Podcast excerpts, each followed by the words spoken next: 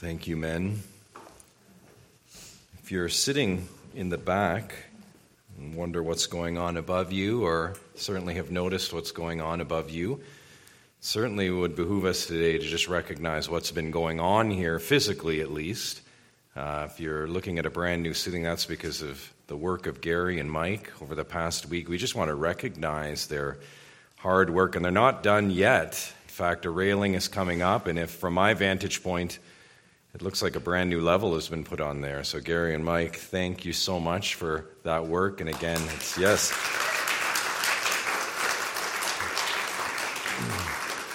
We need all the encouragement that we get these days, and Gary and Mike, and of course, there's been other laborers there too. Uh, just an encouragement to see these men serving from their heart uh, to renovate this space for us. So it's a great way to launch into our reading of the Word and ministry of the Word. Grab your copy of God's Word and turn with me to the, the letter, the second one, to the Corinthians, Second Corinthians, and we'll be in chapter 7. Chapter 7. 2 Corinthians 7. We'll look at a bit of context to start our morning, but particularly will be in verses 10 to 11. 2 Corinthians 7 10 to 11. we continue, the reason why we're turning there, if you're a regular at West Mountain, you weren't here last week. We continue this important spring preview of our upcoming summer series. That's what's going on here. We are aiming, and we need to do this, to clear up confusion on some misunderstood Bible doctrines. That's what we're doing. As mentioned last week, God willing, we will eagerly return to Romans 6 next week. We will do that, God willing. However, this week, we must turn our attention to the matter of repentance. Now, the call to repent is not merely an evangelistic call. Maybe for some of you, when you hear the word repent, you just think of the street preacher, right? You have the street preacher and he's the one calling people to repent. Well, it's not merely that. Of course, that's our modern understanding and our modern hearing of that. And it's certainly more than just a call with a more conservative or a fundamentalist uh, man on the street or a church. The call to repent also is not a new call. Some would say, well, I'm a New Testament Christian, and of course that's what's associated with being a New Testament Christian, right? The call to repent. And it's synonymous with Christ Church, entry into Christ Church. That is true, it is. But there's something more going on behind this word. And in one sense, we do pause to at least acknowledge that it is true that the very first word recorded in the Gospel of Matthew out of Christ's mouth when he begins his preaching ministry is indeed the word repent. Matthew 4 17. And that New Testament call to repent continues right through Christ's ministry. It's passed on to the apostles, and it characteristic, it's characteristic of their ministry in the book of Acts and the call to repent, which gives way to church history and continues through the church's ministry today, hence what you might hear. That's true, and it's all still true, but Again, as we begin this morning, we want to note that it is not new. The idea of repentance is not a new call, not a modern call, it's not just a New Testament call. In fact, it was the call to Israel over and over again. We find this repeatedly in the New Testament. Just go to one prophet for this. Ezekiel 14:6 says this, "Therefore say to the house of Israel, there's the target audience, the house of Israel, Thus says the Lord God, repent and turn away from your idols and turn away your faces from all your abominations. Very clear language. Then again, a few chapters later, in Ezekiel 18 30 to 32, listen to this. Therefore, again to Israel, I will judge you, O house of Israel, every one according to his ways, declares the Lord God. And here it is again repent and what? Here's the action associated turn away from all your transgressions, lest iniquity be your ruin. Cast away from you all the transgressions that you've committed, and make yourselves a new heart and a new spirit. Why will you die, O house of Israel? For I have no pleasure in the death of anyone, declares the Lord God, so turn and live. There's the heart of repentance there. Turn and live. That is it. It's not just the action, it's the consequence when one turns. Turn and live, those three words in all their simplicity capture the heart and all that is repentance.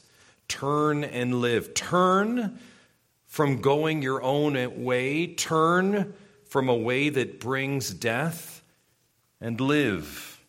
Turn from death and return and embrace life. The psalmist confirms that reality in Psalm 7, verse 12. Listen to this divine warning. If a man does not repent, God will whet his sword, he has bent and readied his bow. And that call to turn and live, the Old Testament further teaches, and this is important, it's not just a mental assent. Listen, if anyone knew Yahweh in one sense, if anyone knew the laws of Yahweh and the standard of Yahweh, it was who? Israel. Yet they were the ones being called to repent in the Old Testament. Israelites were very good at head knowledge, head knowledge that never reached the inner man. Through the prophet Joel to sinning Israel, the Lord declared this. Listen to Joel 2:12. Yet even now declares the Lord, return to me, this is Israel, with all your heart. It's not just a token turn. Return to me with all your heart. Of course, Israel's lack of wholehearted repentance continues to this very day. Yet, Westmount, we know it will not go on forever. In the final chapter of the Old Testament, we read not only of the coming day where Israel's unrepentant heart is broken and smashed, but the fate that awaits all of those who have continued unrepentant before God. Listen to Malachi 4.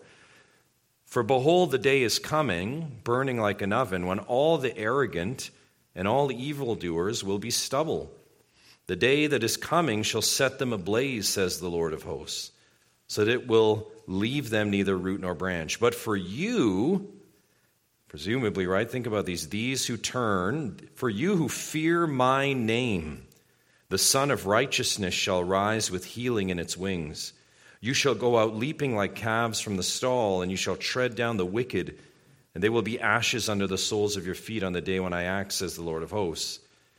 And the Old Testament closes with this Remember the law of my servant Moses, the statutes and rules that I commanded him at Horeb for all Israel. Behold, I will send you Elijah the prophet before the great and awesome day of the Lord comes. And what will he do? Listen, this is again, as you think about Israel, but we think about the call to all. He will turn the hearts of fathers where? to their children and the hearts of children to their fathers, lest I come and strike the land with a decree of utter destruction. That is the picture of repentance that is coming on that day, demonstrated in Malachi. And, beloved, in light of those verses we just read here in Malachi, I want to make one final comment as we begin on repentance this morning. The day is coming, you just heard it, when the Lord will act. Malachi 4 3. It moves from theory to reality, right? A day is coming when action of the Lord in this judgment for the unrepentant happens. And we need to say this again as we think about our modern stereotypes of repentance calls, but also when we think about our theoretical abstraction. Sometimes repentance can just sit in this cloud of abstraction and Christianese, right? I know it's something that Christians need to do, and I know it's a word associated even with my living, but it's just that, and we relegate it there. Malachi 4 3 reminds us the day is coming when the Lord will act. And when he acts, it's not to slap people on the wrist or hand out exceptions to the slightly evil, right? It's not it. No, 4 1, Malachi says, all evildoers, in other words, all those not turning, 4 6, will face eternal consequences. And that is why, beloved, getting discipleship and repentance right matters vitally, right? That is why we must act even if it is not practiced or popular. Why? Because a day is coming where we will realize, whether we believed it or not, that souls truly were at stake. That day is coming. And to be clear, this is not all because of one soul we love. This is for all souls here in this room and that would be in our midst. This critical reminder for our Westmount family is necessary for each ear here to hear. All of us, every single one, because we can be self deceived. Each one of us here can think we stand. All of us prone to fear of man and listen to sorrow misdiagnosis, as we'll see this morning. As such, this Lord's Day, we must take time on repentance because the eternal destiny of your soul and all souls matter, don't they? This is why this is important. To do so, we head to a church and a letter where it was spelt out directly. This is a very, very helpful church for us, the Corinthian church. You're looking at it, it's open. The Corinthians, of course, were not your model local church, right? They were anything but that. They weren't your Philippian church, and they certainly weren't the Thessalonian church. The Corinthians were simply the Corinthians. In 1 Corinthians, the letter makes it clear. You wonder if the corrections ever end in that first letter, right? Well, at some point after the first letter of Corinthians, Paul had cause to write another letter. And if you want to look at chapter 2, verse 4, he references this second letter. Now, it's not the letter that he's writing, obviously, but he references another letter, and that letter is lost to us, called the, the real second letter to the Corinthians. It's lost to us, but it did fall between the two Corinthian letters we do have. It's known as the lost letter of rebuke, or we could say a severe letter, Paul calls it. And it was addressed to the unrepentant. That's the key to understand the context as we dive into chapter 7. Paul had written a letter because of unrepentance and he was waiting. He had dispensed Titus, his trusted uh, colleague in the faith, he had dispensed Titus to Corinth with the severe letter. And imagine his waiting. Like any father, right? Dispensing that discipline, how will my son receive it? He was waiting, and you can imagine his overjoy, not only at Titus' return, but the news. And let's pick up the news in verse 5. For even when we came into Macedonia, our bodies had no rest, but we were afflicted at every turn, fighting without and fear within. But God, who comforts the downcast, comforted us, here it is, by the coming of Titus. And not only by his coming, but also by the comfort with which he was comforted by you, as he told us, here's the report, of your longing, your mourning, your zeal for me. We're going to come back to those words. So that I rejoice still more. In other words, he comes back to report they have indeed repented Verse 8 For even if I made you grieve with my letter, which he did, I do not regret it. Why, Paul? Why don't you regret it? Might have been a harsh letter. Though I did regret it, for I see that the letter grieved you, though only for a while. Verse 9 As it is, I rejoice, not because you were grieved. Right? That's not what his joy is in, but here's where the joy is. Not that he's a harsh taskmaster and he's, he's really mean and he loves the fact that he gave it to him in the letter. No. Why were you joyful? Because you were grieved into repenting. For you felt a godly grief so that you suffered no loss through us. There it is. Because you were grieved into repenting. And then Paul says this, and this is where we're going to touch down for this morning. Verse 10 For godly grief produces a repentance that leads to salvation without regret, whereas worldly grief produces death. For see what earnestness this godly grief has produced in you, but also what eagerness to clear yourselves, what indignation, what fear, what longing, what zeal, what punishment. At every point you've proved yourselves innocent in the matter. Let's pray. Father, we pray that you indeed would take those verses for us this morning and touch them down in our hearts, Lord. May they do the work that only can be done by way of your Holy Spirit. And Lord, we submit ourselves to that this morning and again pray for the effectual work of you and you alone to do its ministry through your word, we pray. In Christ's name, amen. amen. So, simply this morning, as we look at these two verses, I'm going to look at two questions. The first is this What is repentance? What is repentance? That's our first point. And back to verse 10. Look at it carefully. For godly grief produces a repentance that leads to salvation without regret, whereas worldly grief produces death. The text here tells us that after being approached in sin, remember our context, we keep our context, right? The Corinthians being approached on this, the unrepentant, there can be two types of grief. Note that there's two types of grief. The word grief there, I want you to look at it. It can also be sorrow. Some translations would have sorrow. And it means this a pain of mind. This is mental pain. This is a pain of mind. So, two types of pain. One is called godly grief, and the other is called worldly grief. Both are grief. And that would be grief, noted again, we keep the context in the wake of sin. This is grief in the wake of sin. And grief, can we be clear this morning and state the obvious? Grief is something that you feel, is it not? It's a very strong emotion to feel grief, to feel pain. So, in the wake of sin, in the face of being confronted on your sin, right, as Paul did to the Corinthians, one will experience grief. We just need to know that something we feel in the wake of knowledge of sin. Now, to be clear, this is not an emotion that is still denying or defending sin.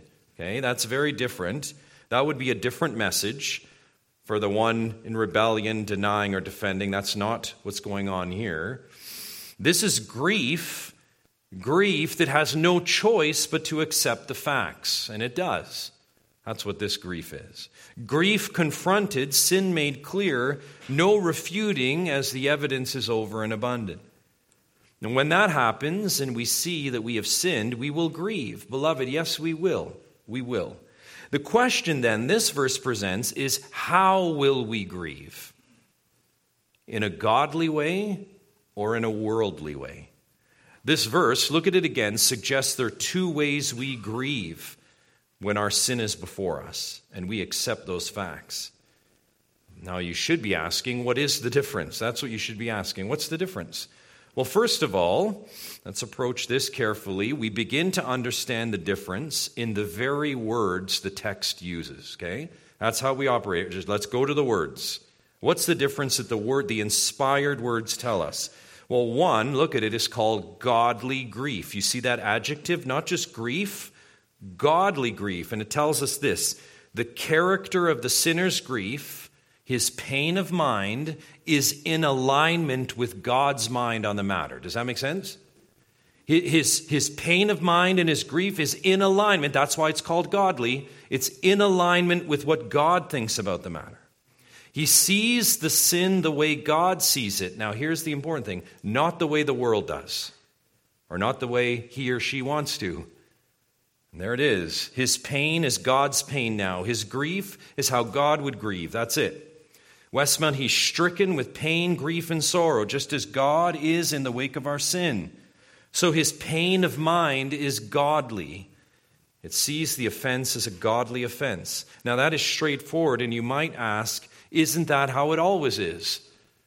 I love those diligent maybe young Christian questions. Isn't that the way that it always is? Isn't that the way that it should be? Is, isn't everyone, when they repent and grieve, isn't that what it looks like? And the answer is no. For one, this passage tells us that there is another way to grieve over our sin. And secondly, as we'll see, the other way is sadly more common and certainly evident. The other way is called worldly grief, and here again the adjective helps. We then can describe worldly grief as a sorrow. Here it is, it is in line with what? How the world would assess the matter. Does that make sense? Godly grief is the way God sees it, worldly grief is the way the world sees it, right? Pretty straightforward, I pray. Worldly grief does not view the sin the way God does. And hopefully, immediately, you're starting to see things where there could be problems entering in dashboard lights going off, and you begin to recognize this is where problems can happen. I mean, both, and let's again just be basic and simple both our grief and a pain of mind and all of their attendant feelings. Both in the wake of being confronted with sin feel pain and, yes, feel sorrow. So, both, if we're not too diligent and don't look too closely, can look the same at first. But underneath, the grief is much different, says the Word of God. So, to start, that should at least draw our concern and attention. Now, that's one, the very words used. Two, The difference is determined in what they produce. So there's a difference defined by the words themselves, and there's a difference determined in what each produces. Godly grief, look at the text, says produces what? Repentance. We know worldly grief does not produce repentance. Repentance, and we're going to return to that in a moment, only flows from godly grief. Do you see that? And repentance, of course, leads to salvation, as the verse says. So it's godly grief and only godly grief that brings about not just repentance, but salvation. Thus, godly grief is the only way to life, thus, true life. Do you see that? Thus, no surprise that it is worldly grief, the verse says, that produces death. This just makes sense. Now, beloved, if we had cause for attention with the words themselves, then we certainly must have cause for alarm with the production of each. I suggest none of us would want to be involved with something that produces death. Does that not make sense? If there's something that I could be prone to that looks like something else and I could be fooled, this absolutely causes me to sit up straight to say, I don't want to be involved with that. And we would say, yet, with something so opposite with both, nothing short of the difference of life and death, you might then say, How can we not be fooled here? How can we discern the pain rightly, the pain of mind rightly? I don't want to be fooled. But we consider, friends, more closely what godly grief produces. Verse 10 repentance. Let's look at that word now. And what is repentance? Repentance, metanoia, there is a change of mind. That's what that word means aiming to keep this very just simple here. It's a change of mind. But when I when I think about a change of mind, and I pray you do as well too, I pray your default is this that a change of mind is more than pain and feelings, isn't it? A change of mind, beloved, should suggest a whole change of life, shouldn't it? There are thousands of illustrations I can give you about how a change of mind must, if it's authentic, always lead to what? External difference, right? And change, shouldn't it? Again, I could give you many examples. If I say to you, I change my mind about X, Y, and Z, you should see that in my actions. So we know that a change of mind is more than just a painful thought or painful feelings. I'm going to submit to you this morning this is where we relegate it and this is where we get ourselves in trouble. Well, I felt bad about that, and then we move on. Well, this is what grief is, right? Grief hurts. But listen, because you grieve in the wake of your sin doesn't mean you necessarily change your mind, does it? The thief that gets caught, right, and recognizes that he's going to jail, right? He may feel horrible and painful that he doesn't get to steal for seven years. And then you really know what kind of grief it was when he gets out and he does what? Steals again. Even more, and this is very important, the presence of sin recognition or pain, or even the strong guttural presence of grief, does not automatically mean repentance is present. Now, again, this is stating the obvious just based on the text. But I think we need to see this. Turn with me to Matthew 26. Matthew 26. A wonderful portion of Scripture to really see this in Technicolor. Of course, we really need little introduction to Peter. And all we need to say at the end of chapter 26, we just simply see Peter here denying Jesus Christ three times. Remember, Jesus said to him, Peter, you're going to do this. You're going to deny me. And here, Peter, right? And you can just imagine what Peter is going through here, fulfilling the prophecy with his own hands and his own mouth, in fact, verse 74, he began to invoke a curse on himself and to swear, I do not know the man. And then what? As Jesus said, immediately the rooster crowed. If you go to Luke's gospel, it talks about how Jesus and Peter lock eyes in this moment. That's where Peter goes.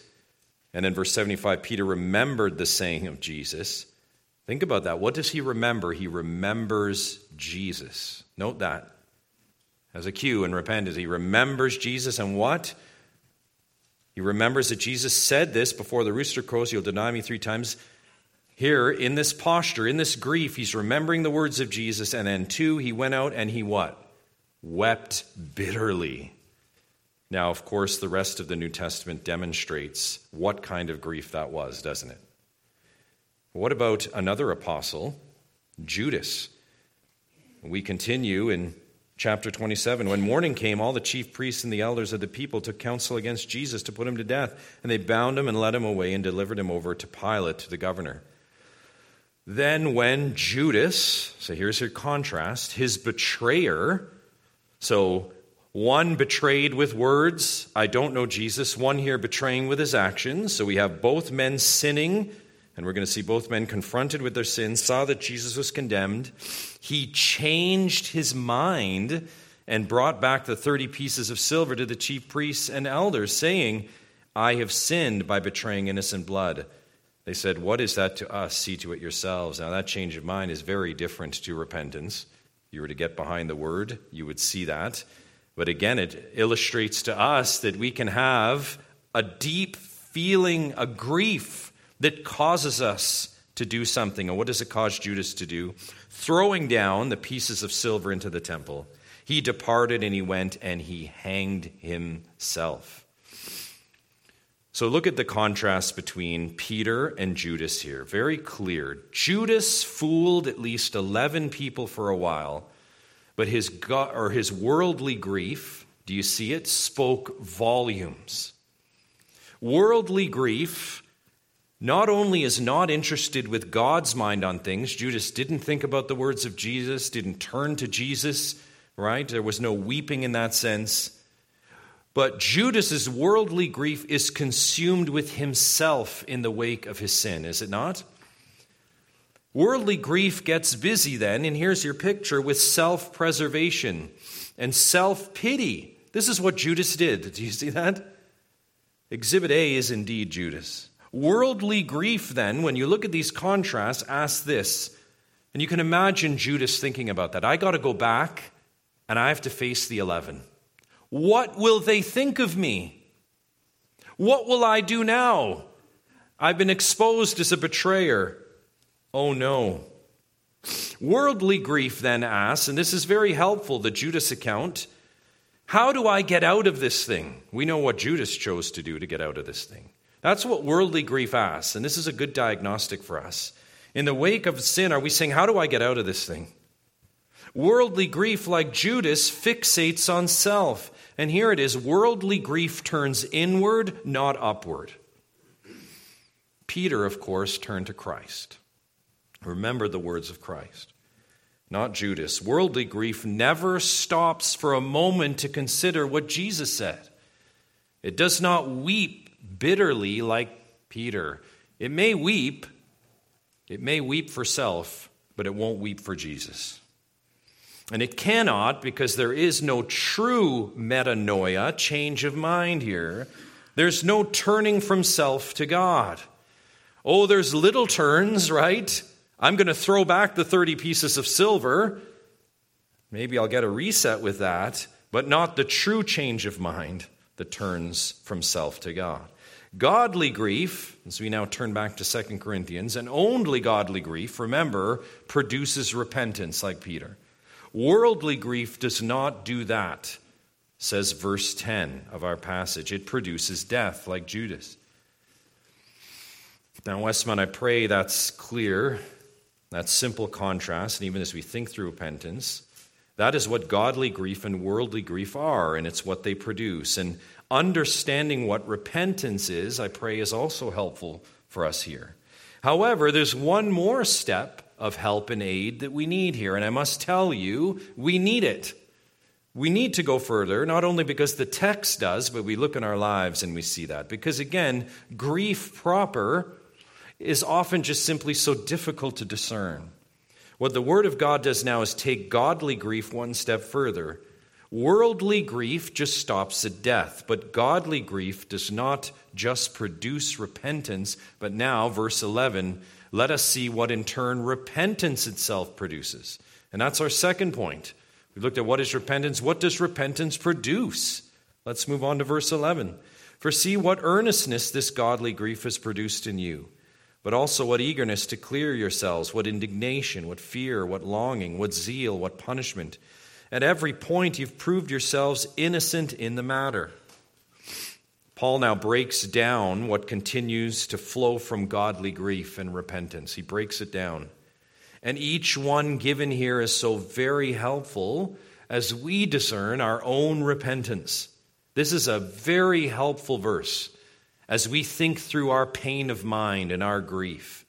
And beloved, I pray it's instructive for all of us this morning. So let's take a look at each one individually to see what repentance produces. In other words, if repentance is there, you are going to see this, says the Word of God. First, Paul says, See what earnestness this godly grief has produced in you.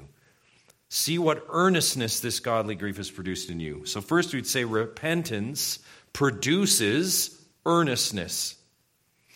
Here, that means indifference to sin is no more. The offender is moved with purpose to do something and not just throw 30 pieces of silver back, but to make things right, move to do something that is right and swiftly. You see the manner there of earnestness. Now, beloved, this earnestness often manifests itself as initiation. The offender steps up. Initiation is a great indicator of true repentance. Now, this doesn't mean repentance is not possible if they have to be told of their sin. It just means that upon repentance, true repentance, you will see intention, says the Word of God. Regardless of initiation, however, earnestness is always seen as willingness. Hence, what?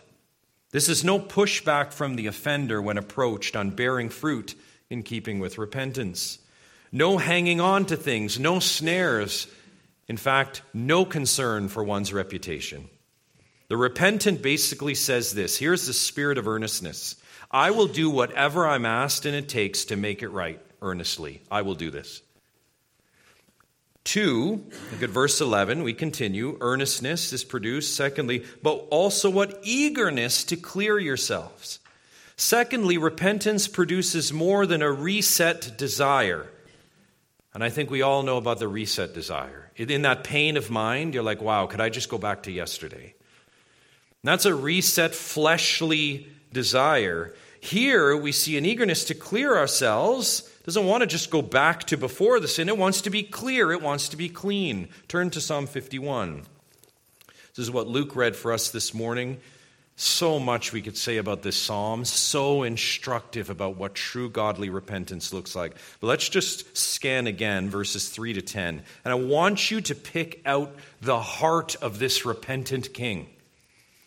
Of course, his sin is well known with Bathsheba, with Uriah, and so on. And when he is struck, what does he say, verse 3? I know my transgressions, and my sin is ever before me, because my brother and my sister came to me and told me about my sin. Do you see that in your version? No. I know my transgressions, and my sin is ever before me. Against you, and you only have I sinned and done what is evil in your sight. so that you may be justified in your words and blameless in your judgment. Let's continue. Look at his heart. Behold, I was brought forth in iniquity, and in sin did my mother conceive me. Behold, you delight in truth in the inward being, and you teach me wisdom in the secret heart. What's his cry? Verse 7 Purge me with hyssop, and I shall be clean. Wash me, and I shall be whiter than snow. Let me hear joy and gladness. Let the bones that you have broken, there's a godly perspective. In affliction, I turn to you, right? The bones that you have broken rejoice. Hide your face from my sins and blot out all my iniquities. And then this create in me, says the repentant, a clean heart, O God, and renew a right spirit within me. That is repentance. Hear it. Repentance produces a deep desire to be washed clean from sin. You see that with David. This is not just the let's get back to the way things were of worldly sorrow, right? That's just rampant, isn't it? Can we just scrub this clean in that sense and get back to the way things were? This is, can you just scrub my heart clean? Because I'm a sinner. This eagerness wants to earn back trust in light of the mercy extended. This eagerness wants to bear fruit now in keeping with repentance. Matthew 3, verse 8. Thirdly, again back to verse 11. Let's turn back to 2 Corinthians 7. What indignation. Look at verse 11. Repentance produces indignation. This simply means this. You're like, what does that word mean? It sounds like an old English word. What does indignation mean? It means a disgust, a hatred of sin, says the Word of God. This is evidence that the offender is truly now seeing things God's way. He or she recognizes their sin and calls it for what it is, which is what? Wickedness. Repentance knows nothing of calling sin a mistake or giving it a label or an excuse. Indignation, righteous indignation, says, I am disgusted with what I did. But praise God for His grace. And by the way, I never want to do that again, ever by God's grace. That's what the indignant says. Fourth, what fear? Look at it. Repentance, yes, praise God, produces fear. And as good fear always is in Scripture, this is fear of God. This is the fear that was missing, by the way, in the sin and in the worldly grief. Here in repentance, it's activated, it's there. But repentance produces and often returns one to godly fear. Listen, beloved, when we have misguided fear, when we fear anything but God, we will sin and we're more prone to sin. And of course, the most common fear is the fear of man. The fear of man. Repentance produces godly fear. Fifth, what longing? What longing? Repentance produces longing. In context here, and we've gone through this this morning, this is physical longing. Paul writing, Titus returns and heard about, remember, their longing, wanting to be back with him. This is the longing of the Corinthians to see Paul again to have restoration. Now, this is just a critical point. True repentance brings longing, it brings restoration.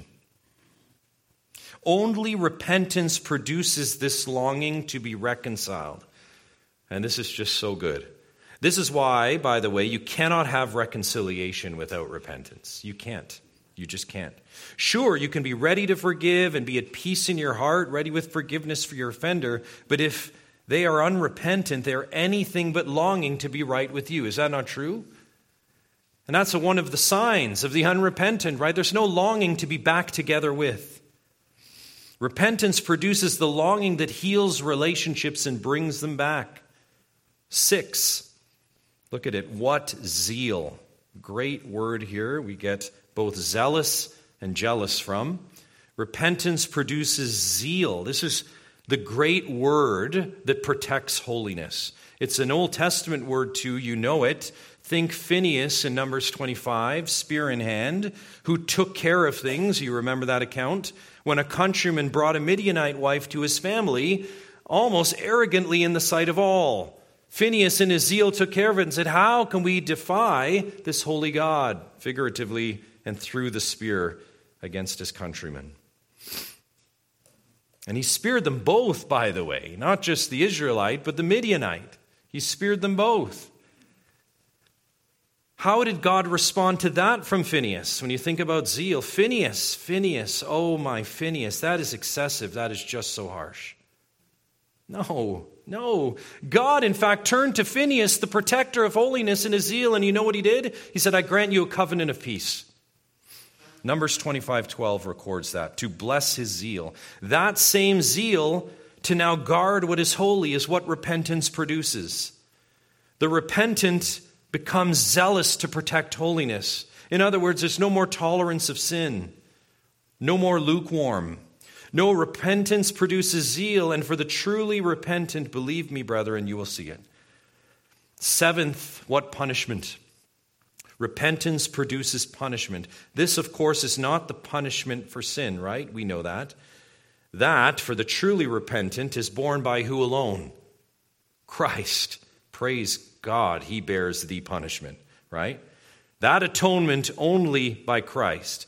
The punishment, though, produced here is the acceptance, the agreement of the consequence. This is King David You remember this account in 2 Samuel after being told that in the wake of his sin with Bathsheba, he would lose who? His son. He was told that. He's going to lose his son. That's his punishment. And then upon his son's passing, how does he respond to that punishment? Let's read and be reminded. Verse 20 of 2 Samuel 12. Then David, this is upon him hearing that the child is dead, David arose from the earth and washed and anointed himself and changed his clothes. And he went into the house of the Lord and worshipped. He then went to his own house, and when he asked, they set food before him, and he ate. And a servant said to him, What is this thing you've done? You've fasted and wept for the child while he's alive. But when the child died, you arose and ate food. If we could paraphrase, what's going on with you? These actions don't seem to dictate what a worldly lens would look like. Verse 22 David said, Well, the child was still alive. I fasted and wept, for I said, Who knows whether the Lord will be gracious to me that the child may live? But now he is dead. Why should I fast? Can I bring him back again? Shall I go to him, but he will not return to me? Westmount, the repentant heart accepts the consequences of their actions. This is what we see with David. They do not sulk, they do not complain, they do not sin more. They receive it like the king.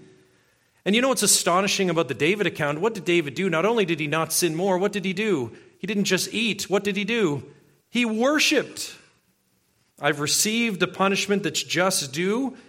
And one imagines David saying, Praise God, my soul is secure in the Lord. Remember what Nathan said to him? You are forgiven, but there will be punishment.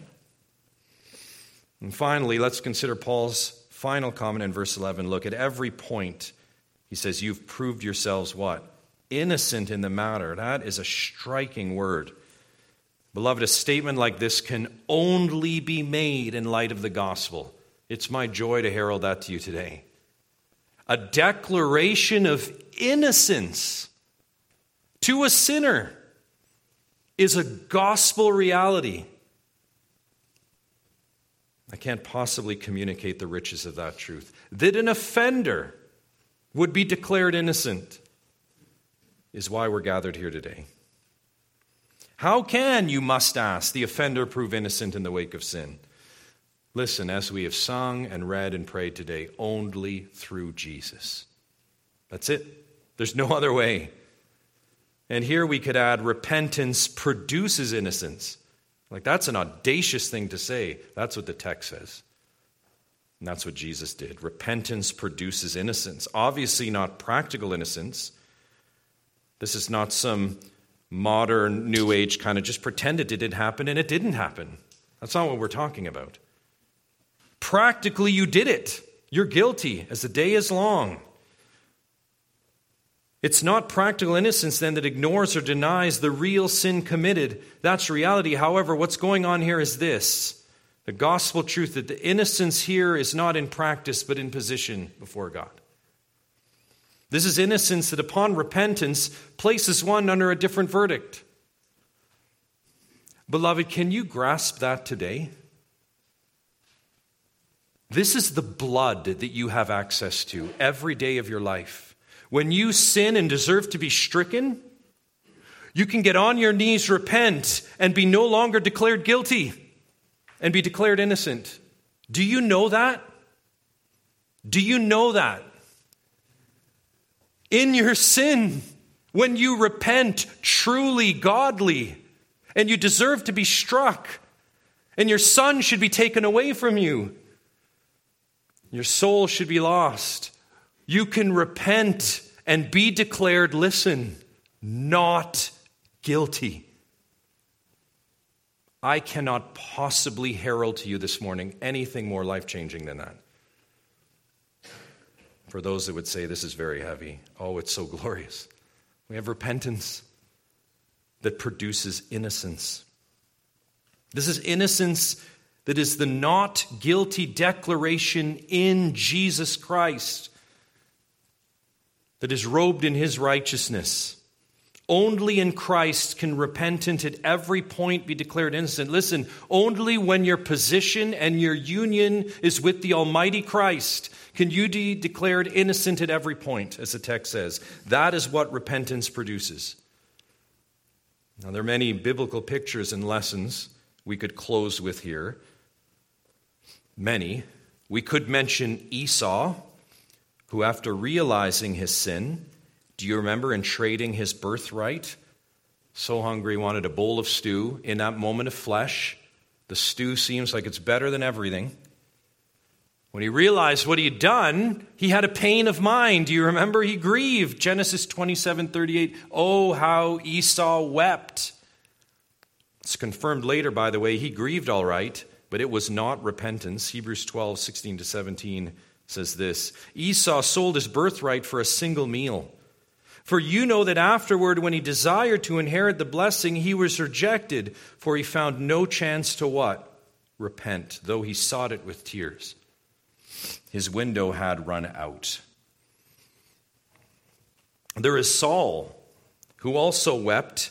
Remember the account in 1 Samuel 24 16? Saul had a bloodlust for David. Many of those Psalms written as David was on the run from Saul, the king who wanted to kill him. But of course, David spared Saul, and we know that, good Christian, right? Multiple times. But Saul wept in 1 Samuel 24 16. Let's listen to at least this one account captured in 1 Samuel 24 16. And this is, of course, remember, David has just spared Saul's life, right? He's in the cave. He could have killed him, he didn't. And David reveals himself to Saul, verse 16. As soon as David had finished speaking these words to Saul, basically saying, Here I am, and I didn't touch my Lord's anointed, Saul said, Is this your voice, my son David? Just feel the emotion of Saul's words here. And Saul lifted up his voice and wept. This is Saul. He said to David, Listen, you are more righteous than I, for you've repaid me good, whereas I've repaid you evil. And you've declared this day how you've dealt with me, and that you did not kill me when the Lord put me into your hands.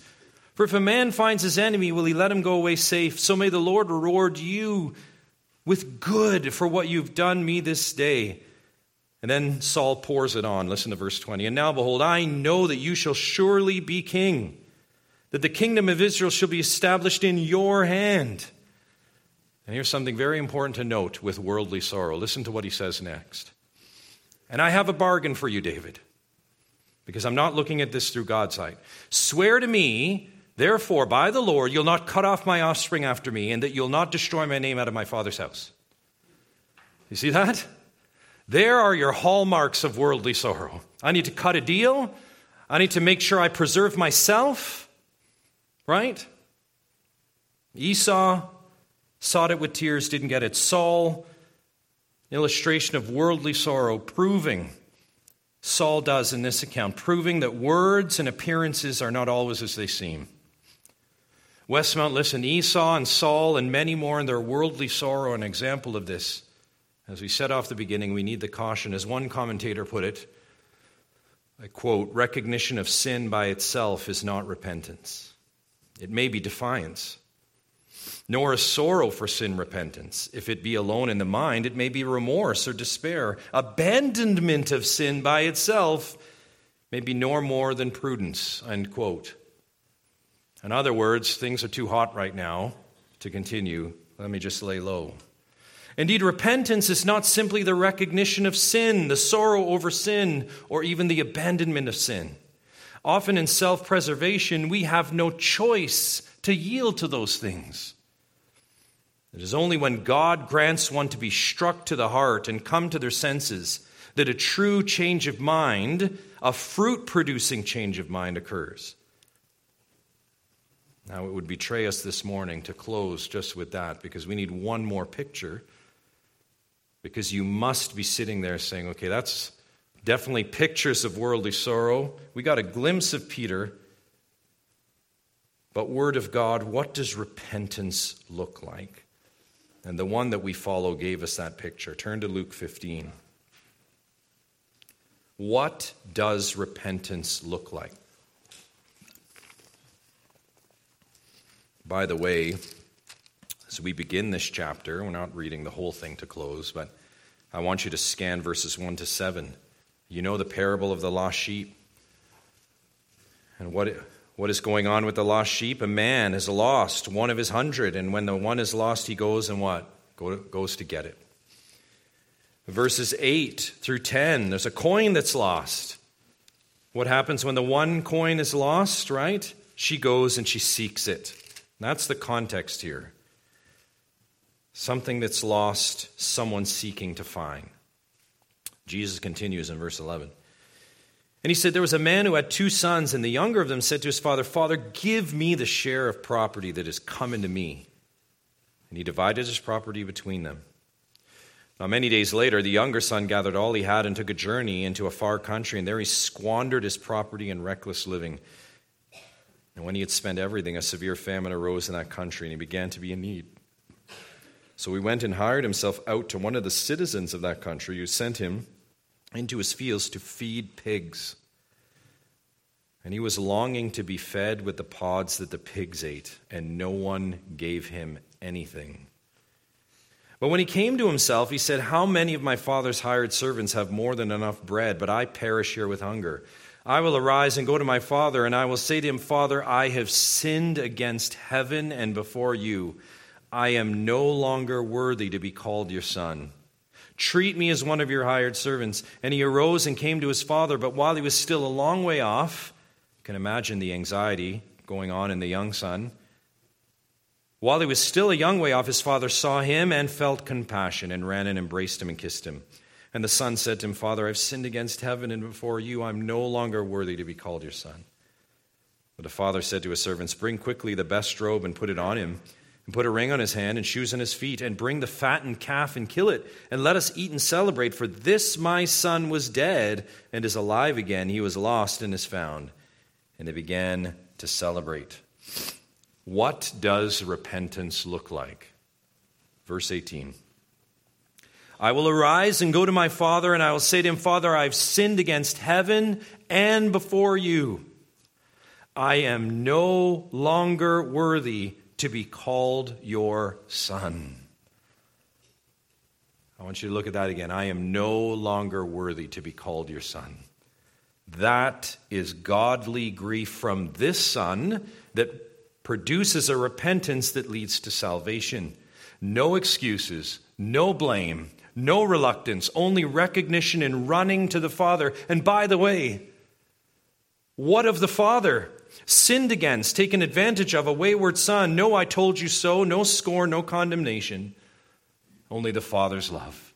To the broken, humbled, repentant son and sinner who genuinely turned and returned. And listen, Look at the account more than a robe and a fattened calf. That was the picture in this parable. The repentant son receives much more than garments and food, doesn't he? What does he receive?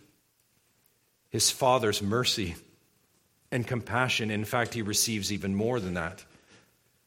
Not only is he no longer feeding pigs, but feasting at his father's table.